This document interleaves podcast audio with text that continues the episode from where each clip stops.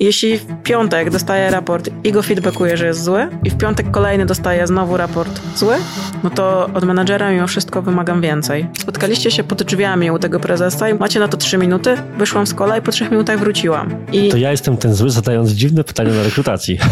Dzień dobry, dzień dobry, dzień dobry. Witam Cię w kolejnym odcinku mojego programu konkretnie o marketingu i sprzedaży. I dzisiejszy odcinek będzie kontynuacją takiej miniserii, którą zapoczątkowaliśmy tydzień temu z moją wspólniczką i COO w Digitalk Agatą Banaszkiewicz o zarządzaniu i de facto o byciu menadżerem. Poprzednim tygodniu, w odcinku, który oczywiście bardzo Ci polecam, rozmawialiśmy o tym, co to znaczy być menadżerem w kontekście tego, jak ze specjalisty zostać menadżerem, na co powinna zwracać uwagę osoba, która chce kogoś awansować i na co powinien zwracać uwagę specjalista, który takim menadżerem może zostać. Więc jeżeli jesteś w jednym z tych dwóch scenariuszy, to tamten odcinek na pewno będzie dla Ciebie przydatny. Jednym z takich wątków pobocznych, który pojawił się między nami wtedy Agata, był wątek który mamy przećwiczony na kilku przykładach i udanych, i nieudanych. Menadżer z wewnątrz, awans wewnętrzny, Tak jest. czy menadżer, menadżer zatrudniony z zewnątrz, klasycznym modelem rekrutacyjnym. I tak na chwilę abstrahując od rzeczy, które już wiemy, czyli się w naszych życiach zawodowych wydarzyły, gdybyś miała czysto intuicyjnie, tak wiesz, troszkę stereotypowo stwierdzić, która opcja jest lepsza, to którą byś wybrała i dlaczego?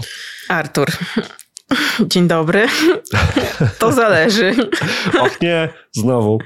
Natomiast gdybym mogła tak wybrać, totalnie nie mając tego wkładu, który mam, to uznałabym, że menadżer z wewnątrz Okej. jest lepszy. I teraz próbując odrzucić to, co mam z tyłu głowy, jak bardzo jest to Mhm. trudne, żeby tym menadżerem z wewnątrz zostać, to po prostu dlatego, że zna specyfikę firmy, całą jej komunikację, tak zwaną linię partii i te wszystkie inne rzeczy związane z tym, jak firma funkcjonuje, jaką ma kulturę organizacyjną i tak dalej. Właśnie zadałem to pytanie totalnie nieprzypadkowo, ponieważ myślę, że gdybyśmy naszych kochanych widzów o to spytali, generalnie to jest ten moment, w którym możecie w komentarzach dać właśnie znać, czy wolelibyście stereotypowo z wewnątrz czy z zewnątrz, to myślę, że przeważającą odpowiedzią byłaby odpowiedź zbliżona do twojej z uwagi na te aspekty, czyli właśnie znajomość kultury, procedur, ludzi, klientów, branży, rynku, segmentu, etc., etc. Więc jakim cudem ktokolwiek w ogóle chciałby mieć, chciałby chcieć, miałby chcieć, jakkolwiek, rekrutować menadżera z zewnątrz, skoro tak gigantyczną przewagę ma to, żeby kogoś ściągać z tej roli samodzielnie? No to jest chyba też dosyć proste pytanie wbrew pozorom. W sensie znowu, Narzekałaś w poprzednim odcinku, że były same trudne, to teraz obniżyłem poprzeczkę. no, dzięki. Cieszę się, że dostosowujesz się do mojego poziomu, nie? Ale wracając do samego pytania, to nie jest ono takie trudne jak wcześniejsze, może proste to też nie za bardzo. Natomiast zawsze jest tak, zazwyczaj, o może nie zawsze, że w organizacji da się coś poprawić i organizacja funkcjonuje dobrze, ale no do ulepszania jest bardzo dużo obszarów.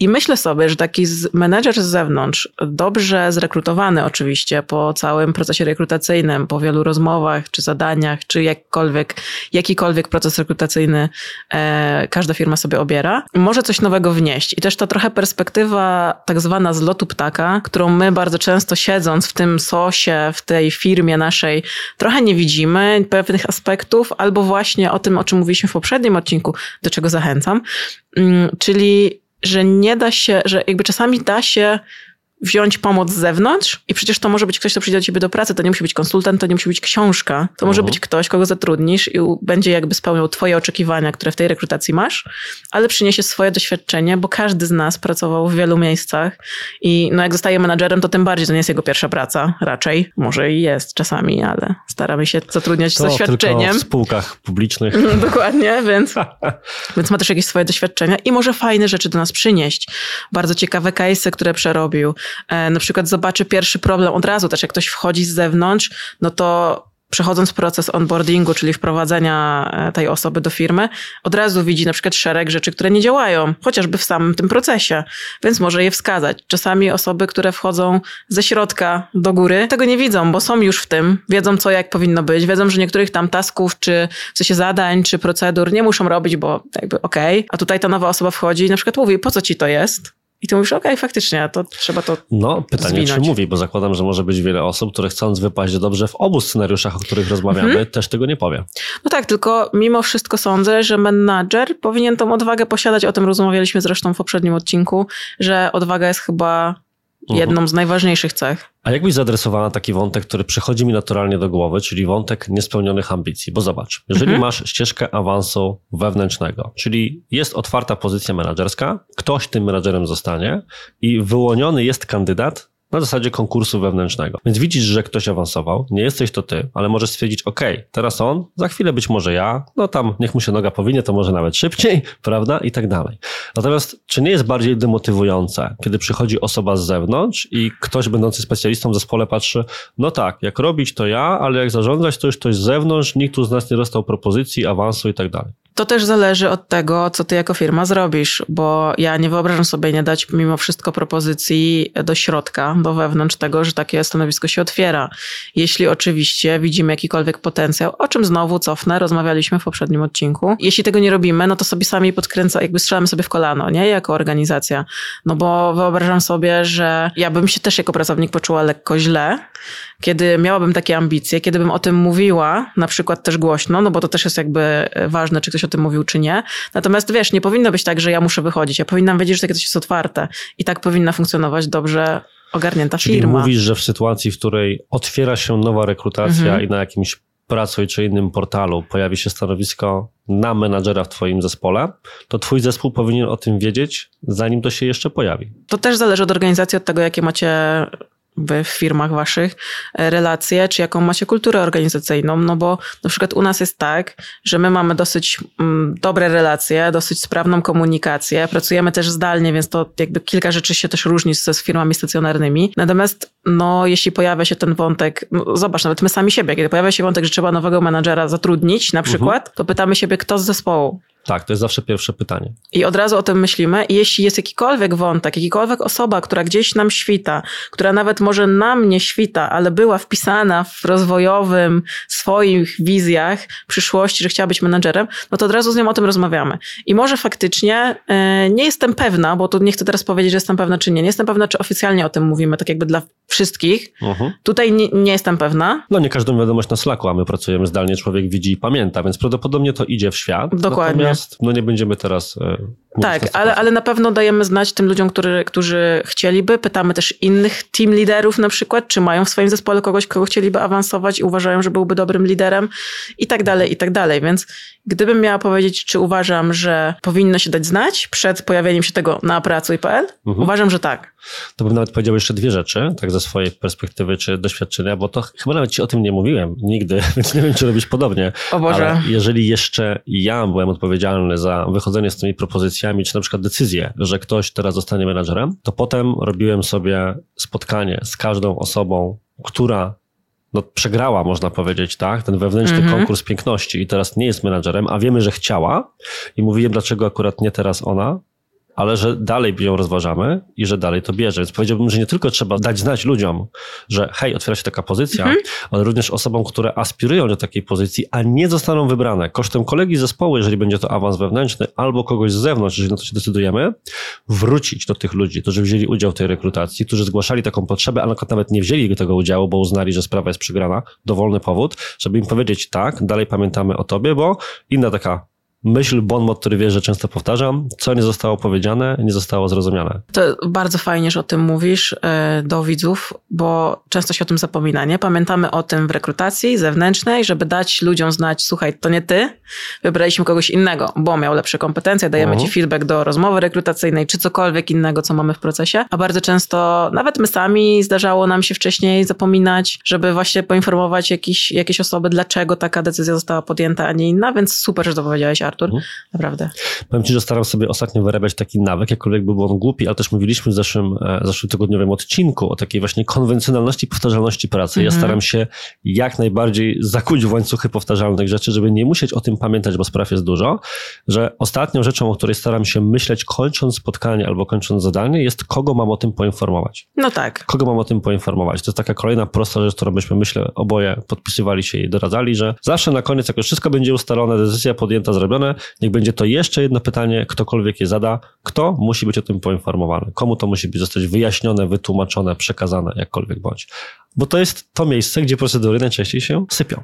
No tak, bo procedura jest piękna, ale jak nie wszyscy o niej wiedzą, to Procedura jest Nie fajna, działa. ale potem robią ją ludzie No, to tak bywa. i już niekoniecznie jest taka piękna. Ale wracając właśnie do wątku, więc pierwszym tym wątkiem z mojej perspektywy było właśnie uzupełnienie tego, co ktoś powiedział, żeby menadżer z zewnątrz, bo idźmy teraz tym tropem w tym odcinku, pojawił się w organizacji, musi się kilka rzeczy po drodze zadziać. Naturalną rzeczą jest, uwaga, proces rekrutacyjny, od ogłoszenia poprzez rozmowy do finalnego przybicia piątki, pojawienia się w zespole. Więc jak taki proces mógłby wyglądać? Wygląda u nas i na przykład czym różni się od procesu rekrutacji na stanowisko specjalistyczne? No tak, rekrutacja jest mega ważna i doświadczeń z rekrutacją menadżerów trochę już mam na swoim koncie, więc mogę powiedzieć, jak szybko też wiem, że ktoś nie może być, nie przyjdzie do nas i się nie odnajdzie. Może zacznę od tego, czym się różni, bo to jest łatwe, a potem przejdę, jak wygląda Jasne. dokładnie ten, ten proces. Czyli różni się tak naprawdę tym, że my mamy zawsze dwa etapy. Albo trzy, zależy, bo na przykład na juniorów też mamy jakieś zadania, E, ale tak naprawdę, kiedy rekrutujemy specjalistę, no to jest, są dwa główne etapy, czyli po kwalifikacji już do rozmowy pierwszej rozmawia ten specjalista z działem HR, żeby trochę zweryfikować po pierwsze oczekiwania finansowe, po. Dokładnie. Po drugie, też te takie skille, umiejętności miękkie, też to, kto jakim jest człowiekiem, gdzie pracował, doświadczenie, no taka typowa, typowa rozmowa rekrutacyjna, która jest po prostu o tej osobie, o doświadczeniu. I drugim etapem jest już rozmowa z team liderem, może z dwoma, bo to zależy, na jakie stanowisko też. I tam już są weryfikowane kompetencje twarde. I wtedy jest ta ostateczna decyzja. Team liderzy nam rekomendują osobę do zatrudnienia. Jeśli wszystko się spina, jedna i druga strona, jedna i druga rozmowa, e, terminy, jakby wszystko jest ok, jest zatrudnienie i patrzymy, co się dzieje dalej. Natomiast z menadżerami jest trochę gorzej, bo jest trudniej zdecydowanie. Tak jak już rozmawialiśmy, mm, łatwo jest znaleźć w kimś tą merytorykę, e, zobaczyć, że on zna książki o zarządzaniu, mówiąc dosyć prosto, albo że prowadził swoje zespoły w poprzednich firmach. Natomiast najważniejsza jest tutaj rozmowa, uważam, ze mną, Mhm. Dlatego, że po pierwsze, to jest osoba, która będzie ze mną współpracować, więc tak na dobrą sprawę e, fajnie by było, źle, fajnie nie, ale na pewno dobrze e, i sprawnie, kiedy, kiedy wy, widzowie, rekrutujecie sobie menadżerów e, do swojej firmy, żeby określić te takie oczekiwania co do tej osoby. W sensie, co ta osoba ma wam zabrać, na przykład z was zdjąć, jakie osoba ma mieć takie umiejętności, które z wami będą korelować i dobrze się będzie współpracowało. No i na przykład rozmowa na specjalistę może trwać 20 minut. Kiedy wszystko się zgadza, jest podpisana umowa. Rozmowa na menedżera, na przykład moja rozmowa z aktualną menedżerką z zewnątrz, która jest u nas już rok i dwa miesiące, co w ogóle minęło bardzo szybko, trwała półtorej godziny o siódmej rano. I miałam takie, i to, z czy, czym się mogę podzielić, to, że ja miałam takie myśli, nie wiem, czy ty, Artur, pamiętasz, jak do ciebie przyszłam i powiedziałam, że to była w ogóle pierwsza rozmowa chyba z 20, które miałam. Tak, pamiętam. E, I ja przez całe dwa tygodnie tych rekrutacji miałam takie, czy to jest ok, bo ta dziewczyna odpowiadała mi na wszystko tak, jakbym oczekiwała. I czy ona tego nie wyczytała w książkach? Czy, to, czy to po prostu nie jest przygotowane pode mnie? Ale mówię, jak to jest możliwe? Przecież nie wiedziała, jakie będę zadawać pytania. Natomiast to było to, ta nić porozumienia z menadżerem, która już się wywiązała między mną a nią. I to było jasne, że będzie mi się z nią dobrze pracować. Nawet jeśli zauważyłam jakieś drobne rzeczy do przepracowania już podczas tej rozmowy, no to wiedziałam, że ta osoba też chce się rozwijać. Rozmawiałyśmy bardzo dużo o jej rozwoju, o tym, jak podchodzi do nauczania, w sensie nie ludzi, tylko siebie, czyli swojej nauki w sumie, jak podchodzi do rozwoju, więc to było mega ważne. No i tak naprawdę mm, też sposób, kiedy ktoś opowiada o tym, jak pracował wcześniej, to jest bardzo istotne. Na przykład ja menadżerowi zadaję dużo więcej pytań o współpracę z innymi ludźmi, niż jeszcze Mhm. jak rekrutowałam specjalistów, no bo mimo wszystko no, no, menadżer musi umieć To pracować z uwaga, innymi bo ludźmi. masz trzy wątki na podstawie tej twojej jednej wypowiedzi. Gotuj Ja się nawet jej nie skończyłam, więc A ja już mam trzy. no to To podsumuj. bezczelnie przerwę, bo na tym polega ten program. Ludzie mówią, są w procesie, a ja im przerywam i gubią wątek. Więc powód numer jeden, że ci przerywam, Mhm. jest następujący. Czy w świetle tego, co powiedziałaś, uważasz, że da się, tudzież powinno się, całkowicie zdelegować rekrutowanie menadżera na zewnątrz? Na przykład, że bo niektórzy tak wierzą, wiesz, tak Mhm. jak z marketingiem, ze sprzedażą, niektórzy wierzą, że da się całkowicie wyoutsourcować i z tym bywa różnie, zależnie od sytuacji, organizacji i tak dalej. To czy jest możliwy taki happy scenariusz, że całkowicie delegujesz rekrutację menadżera do swojego zespołu na zewnątrz, ktoś ci prezentuje człowieka i mówi, to jest twój człowiek, z innymi nawet nie musisz gadać. Według mnie nie. Mhm. Mm, jakby może inaczej. Być może w korporacji, gdzie menadżerów są setki czy tysiące, być może tak. W firmie do 200, 300 osób, też z mojego doświadczenia innego niż tutaj, raczej nie, bo jestem zdania, że trzeba poczuć z tą osobą pewną nić porozumienia, czy mamy taki sam mindset, takie samo myślenie, chociażby pod kątem biznesowym, niekoniecznie naszej mhm. branży nawet, ale po prostu pod kątem biznesowym, bo wiemy, że podejść do biznesu, nawet dobrych, wszystkich takich samych dobrych, mhm. jest kilka. Więc ja sobie nie wyobrażam pracować z menadżerem, który jest zrekrutowany totalnie beze mnie i potem on do mnie przychodzi i po pierwsze, ja nawet nie wiem, co zostało tam powiedziane, bo o tym e, mówisz też nieraz, że powiedzieć coś, chcieć coś powiedzieć, a powiedzieć i przekazać to, co się chciało powiedzieć, to są dwie różne rzeczy. Uh-huh. I ja mogę mieć nawet pięknie przygotowany proces, spisane całe książki o tym, co ja chcę, żeby ta osoba na etapie procesu rekrutacji wiedziała, a przychodzi do pracy i nie wie. I teraz okej, okay, ja mogę iść na przykład, jeśli to outsourcowaliśmy, no to mogę iść do tej agencji e, pracy, która mi tą osobę rekrutowała i powiedzieć, dajcie mi moje pieniądze, bo nie powiedzieliście tego. No ale uh-huh. szkoda czasu, już wolałabym tą rekrutację przeprowadzić sama. Z drugiej strony, przecież ktoś może mi powiedzieć, no ale powiedzieliśmy wszystko inne, o tej jednej rzeczy zapomnieliśmy, a na przykład to była kluczowa rzecz dla tak, mnie. Tak, mówię o tym nieprzypadkowo, bo nam też się zdarza prowadzić rekrutację dla naszych klientów tak. na stanowiska na przykład chociażby związane z marketingiem czy sprzedażą, czy właśnie takie headowo-menadżerskie uh-huh. i Czasami niektórzy są zdziwieni, pytając o taką usługę, że to całkowicie nie jest zdjęte. W sensie, że przychodzi gotowy człowiek ready-made, żeby zacząć pracę jutro, tylko że jednak jest ta rekomendacja kilku osób, w których trzeba się już osobiście zaangażować, żeby z nimi porozmawiać, żeby podjąć decyzję odnośnie tego, co ty nazwałeś chyba takim trochę culture fit, nie? czyli dopasowanie mhm. właśnie do sposobu myślenia do tej organizacji. Drugi z moich trzech wątków, więc przed tobą jeszcze, jeszcze co najmniej jeden, brzmi tak. E, powiedziałaś, że zadajesz różne pytania, żeby sprawdzić sposób działania tej osoby. Czy możesz podać dwa, trzy pytania, które Twoim zdaniem są dobrymi pytaniami na rozmowie rekrutacyjnej z menadżerem? Mhm. No to na pewno takie bardzo HR-owe pytanie, to nic odkrywczego, natomiast twój sukces i twoja porażka.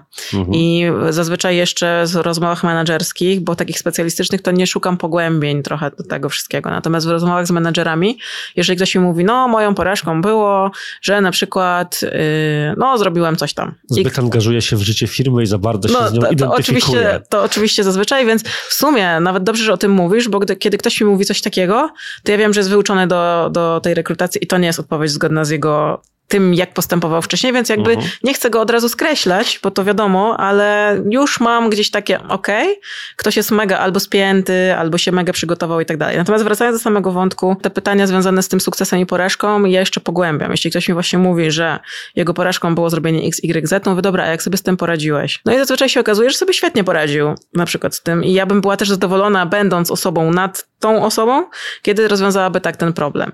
E, kolejnym pytaniem jest też to, co lubisz w członkach zespołu, z którym pracujesz. To jest bardzo ciekawe pytanie, bo na przykład ludzie mówią, no zaangażowanie i tak dalej, wiadomo, ale jak się dopytujesz, próbujesz tam gdzieś pokopać głębiej, no dobra, ale co w tym zaangażowaniu, no dobra, a co w czymś tam jeszcze, to zazwyczaj odpowiadają tak już bardzo głęboko, że na przykład, no bo wiesz, jak ktoś mi robi problemy i ja przez niego mam problemy, to nie lubię z nim pracować. I wiesz, że wtedy ktoś już przeszedł na mo- stronę mocy, jestem szczery z tobą w tej rozmowie, nie? Okej, okay. czyli to jest sposób, w którym poprzez te pytania pogłębiające i niezadowolenie się pierwszą odpowiedzią sprawdzasz szczerość tej osoby w tej odpowiedzi. Dokładnie, bo ja potrzebuję osób, na których będę mogła polegać. I jeśli ktoś będzie mi tylko mówił to, co ja chcę usłyszeć, uh-huh to z nim się niedługo nie popracuje. To zanim przejdzie do trzeciego pytania, bo i tak zaczynasz odpadać właśnie w tym kontekście, jeszcze trzeciego, czy być może jeszcze kolejne, które chciałabyś zarekomendować, to od razu ci powiem, jaki był mój trzeci wątek, mhm. że jak poznajesz to, co sama zadresowałaś, że ktoś nie jest wyuczony i nie mówi tego, co wie, że powinnaś usłyszeć, a omówmy się, jeżeli ktoś jest, był gdzieś menadżerem,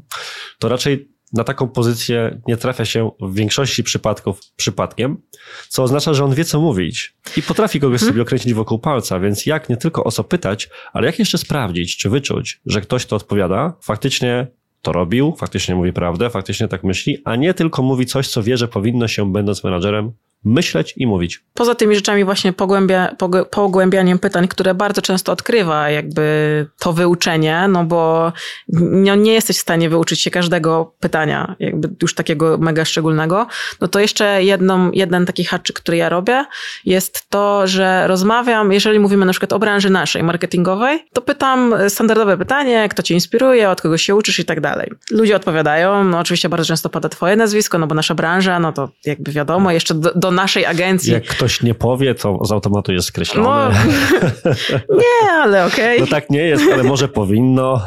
Tak, no i, i, i wiesz, i wtedy zaczynasz pytać, a dlaczego? No i zadajesz to pytanie, dlaczego z 10 razy. I ktoś w końcu mówi, w sumie to ja nie wiem, po prostu wypada. No i jakby to też już jest taki moment, w którym wiesz, że dobra, teraz każde pytanie, on już się poddał w walce z udawaniem, mhm. że wie wszystko. No bo wiadomo, że jak się mówi o marketingu, poruszając cały czas naszą branżę, pewnie każdy z was ma w swojej branży ludzi, których warto znać, mhm. E, no to wiadomo, że trzeba wymienić ciebie i tam trzy inne osoby. Jak ich nie wymienisz, no to trochę tak jest, że jesteś skreślony, no nie? A wcale nie, bo dla mnie, jeśli ktoś powie, że obserwuje, nie wiem, na przykład mnie, która jest raczej mało widoczna w e, sieci i ma do tego jakiś argument, bo to nie chodzi o mnie, tylko o takie osoby, no to ja już wiem, że ta osoba jest na przykład dużo bardziej szczera niż też wyuczona. Okej, okay, znowu, trochę brakuje tutaj tego wątku intuicji, bo niestety trzeba ją mieć. No nie da się, nie da się rekrutować bez intuicji, nie można, no, no nie ma tylko na kartce papieru, nie dasz rady Czyli nie wierzysz spisać. to, że da się nauczyć rekrutować menadżerów, bo nie mówię o specjalistach, hmm? bez pewnego palca Bożego, który sprawia, że potrafisz rozpoznać potencjał? Nie, nie da się rekrutować menadżerka, menadżera kartką bądź tabelką? Wiesz co, nie, spełnia nie, to i to? I mhm. Nie wiem, czy się nie da. Ja mogę powiedzieć z pełną odpowiedzialnością, że nie umiem. Mhm. Może się da. Może są sposoby, są mądrzejsi ode mnie, bardziej doświadczeni ludzie, którzy potrafią to robić. Mhm. Natomiast dla mnie brakuje, jakby jeśli miałabym to, wiesz, rekrutować w kartce, czy w przez kartkę, czy przez tabelkę, brakowałoby takiego właśnie podejścia ogólnego i sprawdzenia, jak jaki ten człowiek jest, jak reaguje na niektóre pytania, bo sam dobrze wiesz i pewnie mówiłeś tutaj nieraz w jakimś odcinku o tym, jakie my zadajemy pytania takie ogólne. Czyli właśnie, czy masz szczęście, e, czy co byś zrobił z pieniędzmi, gdybyś wygrał je na loterii i tak dalej, bo to bardzo ładnie pokazuje, bo oczywiście na początku wszyscy mówią, założyłbym fundację, na pewno bym nie przestał pracować. Odpowiedź godna Miss Word za każdym razem. Tak, i coś tam jeszcze, a dopiero potem, kiedy trochę pracujesz ciszą na tym, na przykład naszym kolu, czy na spotkaniu, który które jest face to face, odbywa się w biurze czy w jakimś gabinecie, e, no to człowiek się spina, kiedy ty nie odpowiadasz na to, co on powiedział i zaczyna kontynuować swój wątek, więc może tutaj też jest taka kwestia ta praca z ciszą na takich mhm. spotkaniach menedżerskich, gdzie po prostu oni się przestają czuć komfortowo, no bo nie odpowiadasz, jesteś mhm. nieresponsywny do tego, co oni do ciebie mówią. A przyznać ci się do czegoś? Okej, okay, ale to, boję się. To, to, dziwnie na nagraniu, ale dlaczego żeby nie? Jestem ciekaw twojej reakcji, co się nagrywa, więc będę mógł sobie na spokojnie obejrzeć. Otóż ja jestem bardzo nieherowy i teraz po, po, po pozdrawiamy Adriannę, która na pewno tego wysłucha. Na przykład ja bardzo lubię na rozmowach rekrutacyjnych sprawiać ludziom dyskomfort. Mhm. W dość delikatny sposób. Czyli na przykład ktoś mnie poczęstuje jakąś odpowiedzią, która nawet jest dobra, czy nie książkowa, a moja reakcja jest na przykład, to nie brzmi jak odpowiedź kogoś, to powinien być menadżerem w mojej firmie. Jesteś prawdziwie nie HR-owy. Jestem prawdziwie HR-owy, nie? Albo okej, okay, i czy z takim doświadczeniem uważasz, że faktycznie w takim razie tak wymagająca pozycja jest dla ciebie? I to brzmi oczywiście jak to, że teraz wszystkie HR-y na grupach zaczynają krzyczeć. Natomiast dla mnie to jest najbliżej tego, jak ja mogę przetestować, jak ten człowiek działa w stresie w kontrolowanych warunkach. Żeby też od razu wyjaśnić, bo zdarzyło mi się w ogóle prowadzić coś takiego również w rekrutacjach specjalistycznych i użyć. I za każdym razem na koniec tłumaczę, czemu to zrobiłem i przepraszam. Natomiast mówię, że z mojej perspektywy musiałem to zrobić, ponieważ później przyjdzie klient i on ciebie może przycisnąć, albo jakaś sytuacja problemowa i ja muszę mniej więcej wiedzieć, jak się możesz zachować. Może to jest dobre, może to jest niedobre. Mnie się coś takiego zdarzyło. Ale czemu o tym mówię? Dlatego, że właśnie bardzo ciekawe jest dla mnie, w przypadku tak wymagającej roli, jaką jest menadżer, w jaki sposób ty, inaczej niż zadając pytania, sprawdziłabyś, bądź sprawdzasz, a może uważasz, że się nie powinno, jak ktoś właśnie walk the talk, jak mówią anglosasi, mhm. czyli będzie później postępował w prawdziwych realiach, a nie kontrolowanych, jaką jest rozmowa. Czy jest na to metoda w ogóle? Myślę, że to jest pytanie mm, do takich guru HR-u mimo wszystko, nie do mhm. mnie. E, jakby no do mnie je zadajesz, nie? Ale jakby ja nie znam na nie odpowiedzi takiej mhm. zero-jedynkowej, bo to, co mogę powiedzieć jeszcze z takich właśnie, do, trochę do tego, co powiedziałeś, że nie HR-owo zadajesz pytania, to w sumie ja też takie pytania zadaję, tylko bardziej e, owinięte w HR, mhm. czyli zaczynam od właśnie standardowego pytania, czego się obawiasz w pracy? Okay. przyszłej pracy. Mhm. Z racji tego, że jesteśmy firmą zdalną, bardzo często ludzie mówią, no nie pracowałem zdalnie, chociaż teraz po pandemii, wiadomo, jest tego już coraz mniej. Mm, natomiast y, to jest pierwszy punkt. Ja mówię, no dobra, na przykład czegoś z ludźmi, a czegoś z obowiązkami, no bo wiadomo, kiedy pracujesz stacjonarnie, no to możesz sobie podejść do ekspresu, zapytać się i tak dalej. I bardzo mocno to drąży. Natomiast jeśli pytasz, i, i, ale to jest znowu pytanie, nie? W sensie mhm. znowu sposób weryfikacji, pytanie, odpowiedź, zobaczymy, co zrobisz, co odpowiesz. Natomiast y, jakoś inaczej, no to trochę też jest mowa ciała, nie? To jest chyba jedyna rzecz, którą jeszcze mogę zaobserwować, bo na przykład ja nie uważam, żeby obczać ludzi w social mediach, mhm. bo nawet teraz mieliśmy przypadek, że rekrutowaliśmy kogoś, nazwisko padło gdzieś tam, e, bo ktoś kogoś znał i gdzieś tam się znali wcześniej, no i ktoś kogoś obczaił na LinkedInie i mówi, ja nie będę z nią mogła pracować, ja to wiem, to nie będzie nie mój vibe, totalnie, no ale jak chcecie, to zatrudnijcie. I jakby to się zadziało, ta osoba została zatrudniona, bo przeszła proces rekrutacji i okazała się najlepszą ziomkiem dla tej osoby, która była totalnie anty. Uwaga, nie wieście rzeczom o ludziach, które czytacie albo wymyślacie, interpretujecie na podstawie internetu, no, prawda? No, to jakby bardzo prosta rzecz, natomiast wiesz, kusi nas, skoro teraz możemy to robić, żeby zobaczyć, a co ktoś lubi, a co wrzuca na Instagram i tak dalej. No bo mhm. jest to łatwo dostępna wiedza, tym bardziej jak ktoś ma profil publiczny, nie? Ale ja uważam, że to, to nie ma sensu, bo tak naprawdę dopiero człowieka poznajesz po działaniu. I ja trochę sobie biorę taką myśl, że zobaczymy, w sensie zatrudniam tą, tą osobę i zobaczymy. I to, czego się uczymy teraz jako organizacja my tutaj, to żeby szybko weryfikować, nie? Bo mhm. sam pamiętasz i to możemy chyba powiedzieć, że kiedyś bardzo długo weryfikowaliśmy, czy ta osoba jest ok. Tak, dawaliśmy zdecydowanie zbyt wiele szans. Wszyscy mówią, żeby rekrutować powoli i zwalniać szybko. Tak. E, ale u nas było rekrutować powoli, zwalniać powoli. I to nie powoli, powoli, tylko bardzo powoli. Bardzo, bardzo powoli. Tak Dokładnie. na 0,25 przyspieszenia no, myślę, coś że tak. takiego. Tak. To może to jest ten moment, żeby właśnie powiedzieć o kilku sytuacjach, w których mieliśmy, mamy menadżerów zrekrutowanych z zewnątrz i co poszło nie tak, a co poszło tak i dlaczego. I zacznę tutaj od siebie, bo pierwszym menadżerem, którego rekrutowaliśmy z zewnątrz była menadżerka zrekrutowana właśnie przeze mnie. Tak. I to była najgorsza możliwa rekrutacja z kilku powodów. Po pierwsze, to była rekrutacja wymuszona presją czasową. Czyli ja po prostu wiedziałem, że to jest ten ostateczny moment, w którym to trzeba zrobić. I ta osoba po prostu musiała się pojawić w pewnym im szybszym czasie, tym lepiej. -hmm. Więc za każdym razem, kiedy jest presja czasowa w rekrutacji, wiemy, jak takie sytuacje się kończą.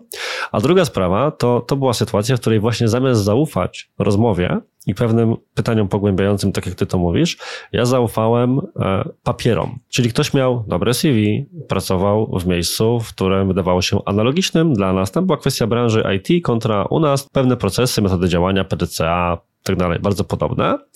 I powiem Ci szczerze, że właśnie ja zrobiłem tę rekrutację wbrew własnej intuicji, czyli miałem tę rozmowę i miałem takie wrażenie, nie obrażając nikogo, że ta osoba działa zupełnie inaczej niż ja. W sensie ma taki, jest trochę spokojniejsza, podczas gdy ja jestem, mówiąc delikatnie dynamiczny w wielu aspektach tego słowa, że odpowiada w sposób troszkę mętny, podczas gdy ja lubię takie rzeczy straight to the point, ale wiesz, miałem dobre intencje pod tym kątem, że, że stwierdziłem, okej, okay, przecież nie powinno się rekrutować ludzi takich jak ja. To jest najczęstszy błąd rekrutacji, czyli otaczanie się nie tyle klakierami, ile osobami o identycznym charakterze, bo to ci nie pozwala uwrażliwić się na inne konteksty, inne sposoby działania, inne myślenia. Więc ja właśnie książkowo mądry próbując być, mówię dobrze, dam tej osobie szansę właśnie dlatego, że jest tak zupełnie inna niż ja, bo może czegoś nie widzę. I mhm. powinienem. I ta osoba, no, pobyła u nas trochę, zresztą miałeś okazję zetknąć się w codziennej pracy. No i powiem z perspektywy nikogo niestety nie, czy nie, nie krytykując, no bo po prostu nie była to osoba pod naszą organizację, gdzieś indziej pewnie się świetnie sprawdza. Natomiast no nie był to dobry wybór. Wiesz, pamiętam i faktycznie jakby to była super osoba jako osoba i, i bardzo fajny człowiek, natomiast no, do organizacji nie pasował w ogóle, nawet w związku z tym, jakie były też opinie potem o gdzieś tam od zespołu i znowu nie chodzi o to, żeby kogoś krytykować, czy gdzieś tam pamiętać o tym, po prostu no to była zła rekrutacja, nie? Uh mhm. -huh. Mm, i nie jako człowieka, tylko właśnie jako człowieka, który, który był nam potrzebny. I, mhm. I to, to prawda. Natomiast no co, teraz mamy tak naprawdę... A to tylko podbije, bo to właśnie mhm. tylko pokazuje ważność wątku charakterologicznego, o którym wspomniałaś, bo wiesz, ja od tego czasu mam właśnie w, swoich prezentacjach, bo wszystkie moje mądre slajdy w prezentacjach czy odcinki to po prostu są na podstawie wszystkiego, co zepsułem jakiś czas temu i teraz jestem mądrym Polakiem po szkodzie, więc zawsze mówię, że charakter ponad umiejętności i ta rekrutacja mnie tego bardzo mocno nauczyła, że da się kogoś nauczyć zarządzać albo spróbować go nauczyć zarządzać, ale charakteru, sposobu zachowania, reagowania na pewne rzeczy już dużo trudniej nauczyć. To prawda, no ja się zgadzam 100% i mhm. teraz mamy trzech menadżerów z zewnątrz, tak naprawdę, w sumie menadżerki. Tak e, jedną właśnie tą, o której wspomniałam już wcześniej, przez rok i już dwa miesiące, m, która z różnymi perturbacjami, bo pamiętajmy, że organizacja nasza się bardzo mocno zmienia, tak jak pewnie każdego z was, kto w jakiś sposób się skaluje czy rośnie. I tak czasami mówimy sobie w żarcie, że co pół roku mamy nową firmę i, i trochę tak to jest, więc ktoś, kto się odnalazł rok temu, to dzisiaj już musiał ze dwa razy się zmienić w tym czasie. Tak. Natomiast odnalazła się, się świetnie w sposób komunikacji, wejście w firmę. E, ta rekrutacja była właśnie, mówię, półtora godziny, półtorej, półtorej godziny? Godzinę i 30 minut. Dokładnie. E, trwała. Dużo miałam takich wątpliwości, ale kiedy dzwoniłam się z nią po raz drugi, bo wtedy jeszcze nie było HR u nas, mm, no to jakby byłam od razu pewna, po, po, po przejściu 20 innych rozmów po drodze i nie wybraniu żadnej innej osoby nawet do drugiego etapu, poza tą jedną, e, no to dzisiaj się śmieją czasami tym liderzy, że no w sumie wybrałam najlepszą z najgorszych. E, natomiast to totalnie nie tak. Naprawdę od razu był ten dobry, ta dobra nić porozumienia. Ale mamy teraz dwie nowe dziewczyny, które przyszły jako team liderki z zewnątrz, próbują się odnaleźć. E, jednym przychodzi to łatwiej, jednej osobie przychodzi to łatwiej, jednej trochę trudniej. To też wszystko zależy od doświadczenia, które było w poprzednim miejscu pracy, tak na dobrą sprawę. I musimy o tym zawsze pamiętać. Jako zarządzający musimy pamiętać, że ludzie przychodzą z różną walizką doświadczeń z poprzednich miejsc pracy. I nawet jeśli chcą dobrze, to może to wychodzić dla nas źle, ale tylko i wyłącznie dlatego, że u nich inna perspektywa w poprzednich miejscach pracy była karana na przykład. Mhm. I tutaj aż muszę ci wejść słowo, bo chciałbym bardzo, bardzo podbić ten wątek, bo on się wielokrotnie pojawia, czyli jest takie, wiesz, e, zdanie, które często właśnie mówią menadżerowie albo zarządzający, typu tutaj każdy startuje z czystą kartą. I to jest bardzo niebezpieczna pułapka myślowa. Nikt w żadnym miejscu Dokładnie. nie startuje z czystą kartą masz wszystkie doświadczenia, jakieś traumy czasami, niestety, bo my to po rekrutacjach widzimy, po prostu traumy z innych miejsc pracy i zmieniasz po ten sposób swoje zachowanie, w sposób, którego nikt ci nie kazał zrobić, nikt tego od ciebie nie oczekiwał, właśnie dlatego, że gdzieś coś kiedyś było karane albo wzmacniane i ciężko jest mieć pretensje od takiego człowieka i trzeba umieć to bardzo mocno wykryć, więc za chwilę pewnie dokończę swój wątek, ale od razu ci zadam pytanie. Tylko nie pamiętam, więc no, okay, tak się kończy moje przerywanie, więc tak czy owak, tuż po tym jak skończysz miałem inne pytanie. Mhm. Mamy już osobę i powiedzieliśmy sobie trochę o tym, jak ją zrekrutować, mhm. jak sprawdzić, czy będzie walk the talk, czyli czy będzie działała. No teraz się pojawia wątek trzeci, myślę, że nawet de facto ten z ostatnich, czyli jak jak pomóc albo jak ocenić, że osoba, którą wybraliśmy, to rzeczywiście ta osoba, którą powinniśmy byli wybrać, czyli że menadżer sprowadzony z zewnątrz sprawdza się w naszym nowym środowisku? No to tak dosyć też znowu skomplikowane pytanie, e, chociaż nie trudne, ale skomplikowane i złożone. Po pierwsze, ja mam taką zasadę i teraz jakby ją sobie sprawdzam, no bo dziewczyny są nowe i, i za chwilę będzie trzy miesiące, w których będą z nami pracować, więc to jest czas trochę do oceny. W sensie ocena jest na bieżąco, ale mimo wszystko, że w pierwszych dniach e, menadżerów, z którymi pracuję, oni też dostają to expose, o którym mówiliśmy w zeszłym e, odcinku, w poprzednim odcinku. Mm, no i tak na dobrą sprawę, tam są wskazane wszystkie rzeczy, które ja doceniam i jeśli i, i te, których nie toleruję. I tak naprawdę na bieżąco robimy sobie feedback i ten feedback jest ok. Jakby co tydzień mamy kole, bo akurat jesteśmy organizacją zdalną, więc mamy tutaj kole, mogłyby to być spotkania jeden na jeden, w których sobie omawiamy rzeczy, które idą dobrze, które nie idą dobrze. Pierwsze raporty są oceniane, feedbackowane, które dziewczyny musiały tutaj w tym przypadku mi przedstawić.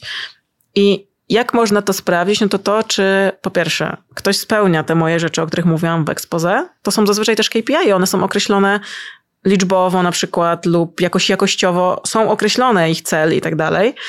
Mm, I po drugie, też co robią z tym feedbackiem już na samym początku, bo jeśli ktoś przychodzi i ja mu coś mówię, że słuchaj, no wszystko jest super, fajnie się odnajdujesz, skończyłeś onboarding i tak dalej, ale na przykład tutaj to, ten raport jest zrobiony nie do końca dobrze i wskazuje co oczywiście, bo staram się ten feedback dawać bardzo konkretny, a ktoś mi za tydzień robi dokładnie to samo, no to już jest taki pierwszy, pierwszy, pierwsza flaga, że to chyba ta osoba nie do końca, nie? Czy tydzień to wystarczająco dużo czasu, żeby się zmienić? Nie, ale żeby poprawić swój błąd, który jest mhm. y, ilościowy, zdecydowanie mhm. tak. A, okej, okay, pod tym kątem. A to pytam totalnie niezłośliwie, tylko wiesz, ostatnio miałem okazję oglądać bardzo ciekawy materiał na temat rekrutowania handlowców. Coś, co nam się również okay. zdarza, zdarza, mhm. zdarza zrobić dla kogoś i wewnętrznie. I tam na przykład e, Tomek Karwatka, którego serdecznie pozdrawiam, powiedział coś takiego, że on prowadzi rozmowę rekrutacyjną, zadaje handlowcowi pytanie typu sprzedaj mi coś tam, nie, że ten długopis, ale wiesz, zaprezentuj mi rzecz taką, mhm. a nie inną. Ktoś coś prezentuje i on potem mówi, nie, nie tak, powinieneś to zrobić tak i tak, sprzedaj mi teraz jeszcze. Jeżeli ta osoba nie robi tego drugi raz z zastosowaniem tego feedbacku, to nie przechodzi dalej. Potomek wychodzi z założenia, z którym ja jestem w stanie się nawet podpisać, że ktoś na takim stanowisku musi być quick-witted, nie? musi być taki szybki, zdolny, bardzo tak. szybko się zmieniać. Więc do tego to powiedziałem specjalnie, bo wiele osób wychodzi z założenia, że im trudniejsza pozycja, tym więcej czasu powinieneś mieć na adaptację. I pytanie, czy ty się z tym zgadzasz? Nie. Ja się nie zgadzam z tym w ogóle, bo uważam, że menadżerowie i ludzie na wyższych szczeblach, C-level i tak dalej, to każdy z nas powinien tak naprawdę feedback wprowadzić right now. Jeśli ty mi mówisz mm, w różnej perspektywie, że na przykład nawet teraz, kiedy nagrywamy ten odcinek, mówisz, że jakieś pytanie robimy stop, jakieś pytanie źle odpowiedziałam na nie, mówiąc tak na przykład jakoś nieładnie, no to ja to muszę od razu zmienić. I tak trochę jest w pracy. Nie wyobrażam sobie, że na przykład właśnie na podstawie tych raportów, o których mówiłam, raport, który wymaga wskazania trzech liczb, raz na tydzień, rzeczy, które ktoś monitoruje tak naprawdę codziennie. Jeśli w piątek dostaje raport i go feedbackuje, że jest zły, i to są trzy liczby, to nie jest essay do napisania, i w piątek kolejny dostaje znowu raport zły, no to od menadżera mimo wszystko wymagam więcej. Znaczy, jakby wymagam chyba od każdego, żeby się dosyć szybko adaptował. Mhm. Natomiast nie wyobrażam sobie, żeby tak prosty błąd popełnić po raz drugi. I to jeszcze e, nie mówimy tutaj, wiesz, o sytuacji, w której jest mega skomplikowana, jakaś ludzka, różne sytuacje do tego dochodzą i tak dalej. Nie, no jasne, w sensie umówmy się, zakładamy, że słuchają nas ludzie poważni, Dokładnie. którzy nie będą interpretowali każdego słowa na zasadzie, że a co w scenariuszu jedny z 50 no, tysięcy, w którym komuś jest tak się Wiem, że niestety żyjemy w takiej kulturze, że się wydaje, że trzeba tam 50 od razu, e, jak to się ładnie tak te znaczniczki liczbowe przy tym, przypisów. Aha, to trzeba okay. od razu 50 przypisów dać, żeby nikt nie poczuł się urażony, nie trzeba go potem przepraszać, ale traktuję swoich widzów i słuchaczy bardzo poważnie, że oni to rozumieją, nie? Więc kontynuując. No, dlatego ja uważam, że jesteśmy w stanie w tydzień e, zobaczyć, czy ktoś się zmienił, czy ktoś się poprawił, czy ktoś popracował nad sobą. Bo okej, okay, czasami bywają feedbacki do menedżerów negatywne właśnie, bo przy pozytywnych to jest bardzo proste, no każdy na hype się od razu, nie? Jakby wszystko buduje pięknie, ładnie. Natomiast zdarzają się feedbacki negatywne, gdzie na przykład menedżer przychodzi po dwóch dniach i prosi o jeszcze jednego kola u nas, czy o jeszcze mhm. jedno spotkanie. E, I mówi, słuchaj, bo ja mam kilka pytań do tego, co mi powiedziałaś. Nie? I to jest bardzo mhm. okej, okay, bo to znaczy, że on już w te dwa dni zdążył to przemyśleć, przerobić, z czym się nawet nie zgodzić. I na przykład wtedy był, nie miał argumentów, a teraz sobie przypomniał, że jednak zrobił to inaczej niż ja to widziałam, tak? Więc to już jest bardzo fajne. Natomiast jeśli ktoś nie przychodzi do mnie z żadną informacją po feedbacku, no to kiedy ja za tydzień, dwa, trzy, czy nawet za miesiąc pytam, czy znowu widzę te same błędy, no to już jest problem, nie? To nie jest dla mnie taki menadżer, którego, któremu mogę ufać, bo ja ufam, że każdy chce najlepiej, jak potrafi i jeśli mi coś nie pasuje i to jest wytłumaczone, bo też pamiętajmy, wiem, że masz mądrych odbiorców, natomiast pamiętajmy, że feedback jest kluczową rzeczą do zrobienia w firmie. Ona nie może być taki nie podoba mi się i nara, tylko musi być pokazane co, dlaczego, jak to zmienić lub zasugerowane, co może być do zmiany i ty chodź z rozwiązaniem, ale jakby to nie jest okej, okay, nie? Mm, no to jeśli zakładamy taki porządny feedback, no to i, i ktoś nie pyta i robi ten sam błąd, no to gdzieś problem jest u, je, u niego, nie u mnie, nie? Bo przecież bardzo często jest tak, że szukamy w sobie błędów. Tak. To może prawda. ja to źle przekazałam, może niekoniecznie tak, jak powinnam, a może nie to wszystko, co powinnam. Natomiast no, menadżer i niższego, i wyższego szczebla to już jest osoba, która takie procesy powinna rozumieć i e, czasami wiem, że nieładnie jest mówić, że ktoś coś powinien na jakimś stanowisku, bo to trochę ogranicza też tą wiedzę, którą ten ktoś może posiadać. Natomiast akurat chyba w takiej prostej kwestii to myślę, że powinien to wiedzieć. Co prowadzi mnie do chyba ostatniego pytania, przynajmniej takie, które mi przychodzi teraz jeszcze do głowy, może zaraz się kilka urodzi, czyli co byłoby najważniejsze w procesie wdrożenia nowego menadżera, takiego, który przychodzi z zewnątrz, a nie z wewnątrz, bo te procesy prawdopodobnie mogą się od siebie bardzo mocno różnić i zakładam, że jak ktoś jest z zewnątrz, to jest kilka rzeczy, których komuś wewnętrznie nie musisz przekazywać, a bez których osoba z zewnątrz może nie odnieść sukcesu w danej organizacji. Czy są jakieś takie obszary, które nawet na podstawie właśnie doświadczeń, które już masz, mamy, uważałabyś, że to było kluczowe, że to powiedziałam, albo niestety to zaważyło, że tego nie powiedziałam? Przegadanie, nie tylko pokazanie, ale przegadanie z tą osobą procesów i procedur. Bo nieważne w jakiej organizacji jesteśmy, czy tych procesów i procedur jest mało, czy ich jest bardzo dużo i one są rozbudowane, to jedno to jest je pokazać, jakby zaprezentować. Nawet, tu masz dokumenty, patrz sobie. Dokładnie, nawet, nawet gdzieś tam z tą osobą to przejść, ale tak jakby nieaktywnie, tylko po prostu ona to przechodzi, bo masz w jakiś sposób to rozplanowane, tak jak na przykład u nas są gotowe zadania, które ktoś musi wykonać, i ty to widzisz, ale jedna osoba to robi. I e, tak kojarząc mi się z tym, co, co ostatnio do nas wchodzili menedżerowie, to właśnie na przykład w niektórych e, procesach zabrakło mojej obecności do przegadania pewnych procedur, dlaczego one są takie, jakie są. No bo my je tworzyliśmy przez trzy lata. A ktoś wchodzi i ma je zastanę. I okej, okay, dużo łatwiej jest mu wejść i je robić, bo tak jest, mhm. ale dużo trudniej jest mu je zrozumieć. Czyli myślisz o takiej sytuacji, że ktoś wchodzi, ma właśnie te swoje przeszłe doświadczenia, o których też już mówiliśmy, i ma taką reakcję typowego budowlańca z dowcipu, czyli panie, kto to panu tak spier, czemu to jest tak zrobione?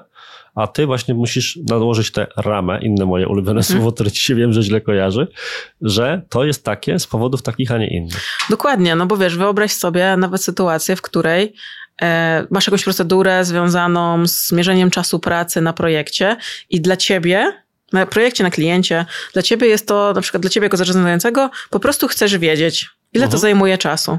A ktoś mówi, no tak, już mnie sprawdzają, czyli na pewno jest tutaj sprawdzanie, czy ja w ogóle wstaję od komputera, e, czy ja w ogóle, ile moja, trwa moja przerwa śniadaniowa i tak dalej, i tak dalej, gdzie moją czy twoją intencją jako zarządzających było zupełnie coś innego. I mhm. kiedy on to przeczyta, to interpretuje to tak, jak on chce. Kiedy ty mu to powiesz, to interpretuje to tak, jak ty to powiesz. No, przynajmniej masz, takie, masz taką no, nadzieję. Wiadomo, no. A czy jest coś jeszcze? Ja uważam, że tutaj ta rola, o której powiedziałeś, e, albo w tym, albo w poprzednim, bo już teraz nie pamiętam odcinku, czyli taka trochę rola coachingowa, żeby pokazać człowiekowi, jaką firmą, jakimi ludźmi jesteśmy, która, która za tą firmą stoi. Mhm. Bo znowu wracamy do tych doświadczeń, które ktoś przeszłe może mieć i e, nie chcąc teraz właśnie zabrzmieć jakoś bardzo źle, natomiast kiedy ludzie do nas przychodzą, to mówią po pierwsze dwie rzeczy. Pierwsze, że to, co mówiliście na rekrutacji jest prawdą. Nikt mi tutaj nie rysował trawy na zielono, a ona jest wyschnięta i w ogóle brązowa, tylko jest dokładnie tylko tak, jak mówiliście. Zielona. Dokładnie. I druga sprawa, że jest tu za dobrze. Jakby i to, to, to, wcale nie jest takie, że się tym chwalę, bo to chyba nie jest dobre, kiedy uh -huh. się mhm. mówi, że jest za dobrze, tak ogólnie. Natomiast faktycznie mamy bardzo dużą dozę cierpliwości do wielu, wielu rzeczy i myślę, że taki trochę coaching przekazanie wartości, ale nie jednym kolem, gdzie wiesz, właśnie jest expose i mówisz, tylko takie trochę wtłoczenie w tego człowieka, najważniejszych rzeczy, jak postępujemy w danych głównych sytuacjach, uh-huh. czy, czy właśnie nasz sposób komunikacji, bo to jest bardzo trudne dla ludzi, co też ważne dla tutaj widzów, no to w firmie zdalnej jest dużo trudniej się skomunikować, zintegrować i zrozumieć pewne aspekty, bo kiedy nie załączysz minki uśmiechniętej do wiadomości tekstowej, no to ktoś nie wie, czy się uśmiechasz, czy to jest hejt, tak zwana kropka nienawiści, nie? Mhm. Więc myślę, że taki też zwrócenie uwagi na komunikację, trochę pokazanie, jak to powinno pracować, jak samemu się pracuje, że wszyscy wiedzą, w czym jesteśmy, co procesujemy, co robimy Tutaj jest dużo takiego wskazania z własnych doświadczeń. To uważam. powiem Ci, że wydaje mi się to szczególnie cenne pod jednym kątem, czyli że dużo mówi się w firmach, mówi się niestety na tym się kończy, o wartościach, Natomiast mm. mało o tym, jak żyć w zgodzie z tymi wartościami.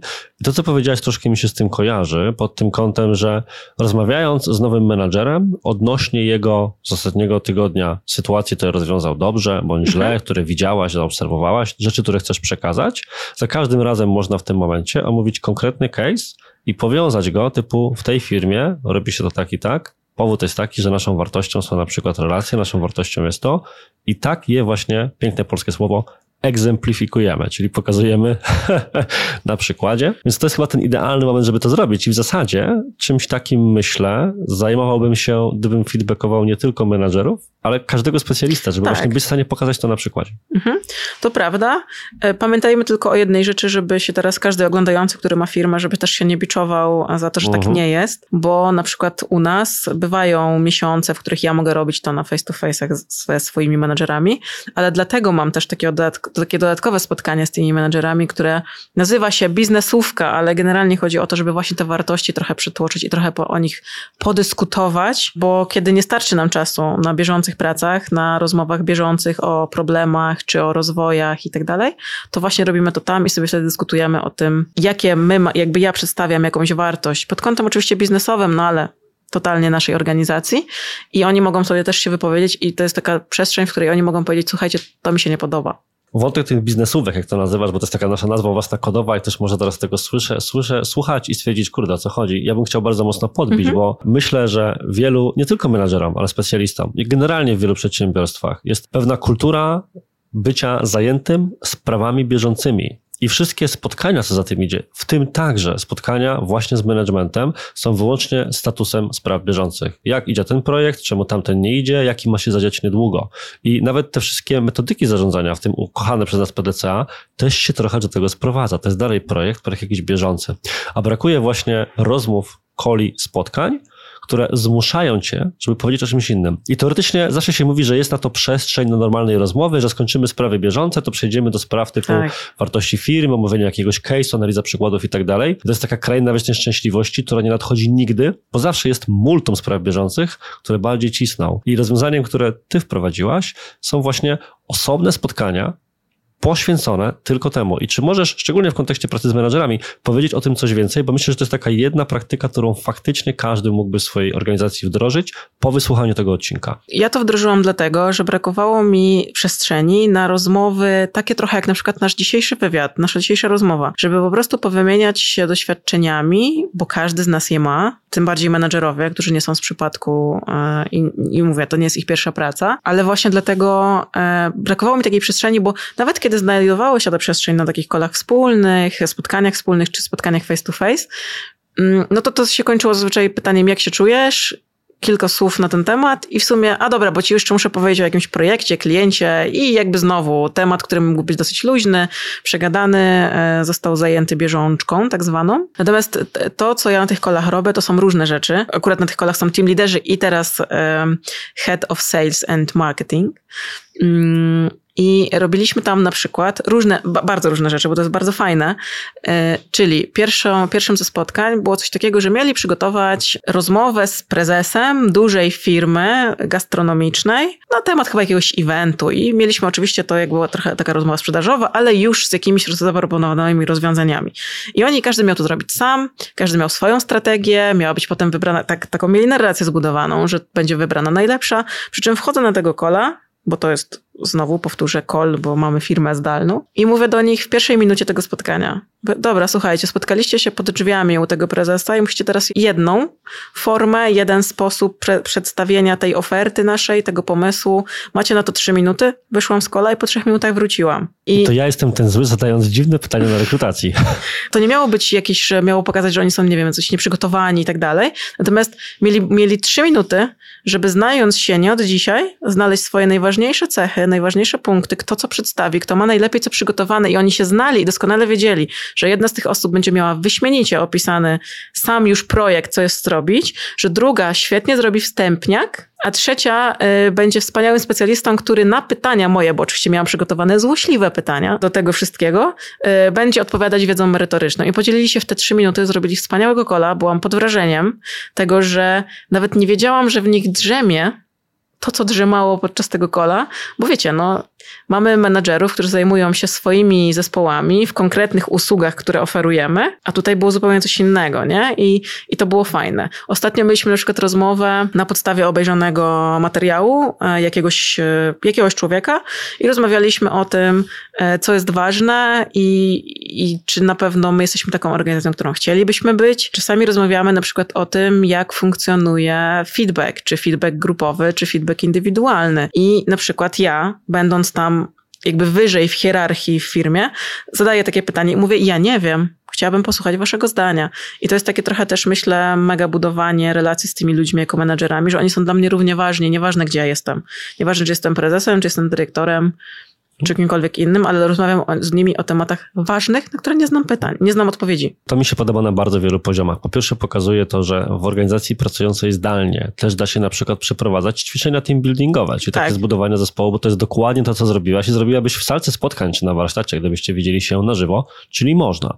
Ale drugi kluczowy dla mnie wątek i jego też bym chciał ponownie, podwójnie podbić, jest właśnie ten wrzucenia pewnego tematu pod dyskusję, mhm. bo na to w codziennej pracy, szczególnie jeżeli się pracuje zdalnie, ale nie tylko, ja czasami czasami jak pracowałem jeszcze offline, to kolegę biurkę, gabinet obok widziałem raz na trzy miesiące, jeżeli w ogóle, więc tak też to funkcjonuje. Sztucznie teoretycznie zorganizowana przestrzeń na rozmowę o czymś więcej niż tylko sprawie bieżącej. I to myślę, to jest takie zgrabne nawiązanie do wątku, który był również w poprzednim odcinku, czyli właśnie tej pewnej sztuczności działań menadżera, bo to jest dziwne, kiedy przychodzisz do menadżerów i mówisz, słuchajcie, spotkamy się, tu jest odcinek podcastu i chciałbym z wami o nim porozmawiać. Tak. I to jest zadanie, i to jest call, który kosztuje setki złotych, jeżeli nie tysiące, ponieważ jest to zebranie pięciu, sześciu menadżerów i jeszcze zarządzającej, ale to jest właśnie ważne, żeby znaleźć na to przestrzeń, bo jak inaczej dostrzec ukryty potencjał tych ludzi, czy jakieś inne rzeczy, które możemy wykorzystać, kiedy wymieniać się opiniami, wartościami, umiejętnościami, które później zaowocują bezpośrednio bądź pośrednio na jakieś zachowanie.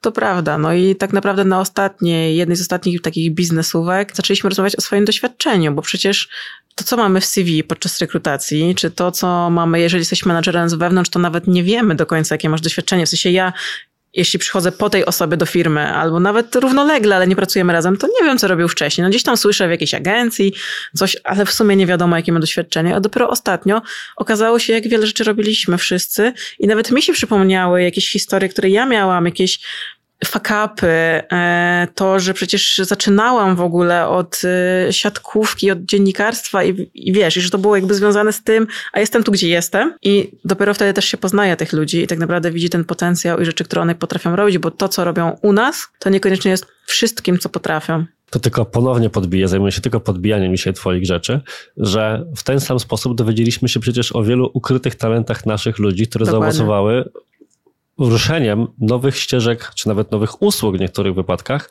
zbudowanych wokół kompetencji na początku tej jednej osoby i jej gotowości do uczenia kogoś dalej, Mhm. kto danej rzeczy u nas w firmie jeszcze, jeszcze nie robił. Patrzę tutaj na przykład na chociażby automatyzację marketingu, której długo nie wprowadzaliśmy w swoim e, repozytorium usług, ponieważ nie zdawaliśmy sobie sprawy, że jedna trzecia kadry już takie rzeczy robiła i umie i bardzo chętnie zajmie się tym również, mimo że na wizytówce jeszcze do niedawna miało Facebook Ads Specialist. Ale to po prostu było coś, o czym nikt nigdy nie spytał, bo na przykład nie rekrutował, team leader o tym nie wiedział i tak dalej, i tak dalej, więc tym bardziej takie spotkania są niezbędne. Będę To to, chętnie podbijał i wielkie brawa dla ciebie, że z taką inicjatywą wyszłaś, wdrożyłaś i że się sprawdza. I moi drodzy widzowie i słuchacze, to jest ten moment, w którym postawimy sobie tymczasową kropkę, tymczasową, ponieważ mam nadzieję, Agata, że jeszcze kiedyś przyjmiesz zaproszenie, żeby wystąpić w tym Zastanowię się.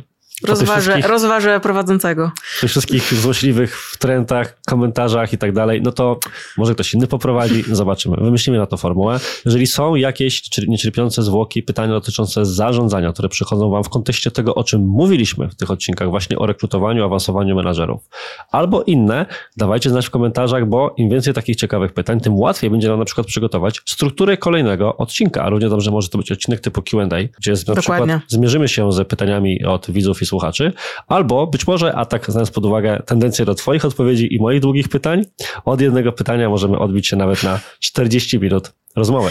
Moim i Państwa gościem była Agata Banaszkiewicz, CEO. CEO, CEO, pięknie to wyszło. Brzmi pięknie. Pięknie, CEO, od tej pory muszę to sprzedać zaraz zespołowi. COO, co, jak to mówią u nas w firmie, czyli COO w Digitalk i no moja również wspólniczka w Digitalk. Dziękujemy, do usłyszenia, zobaczenia i cześć.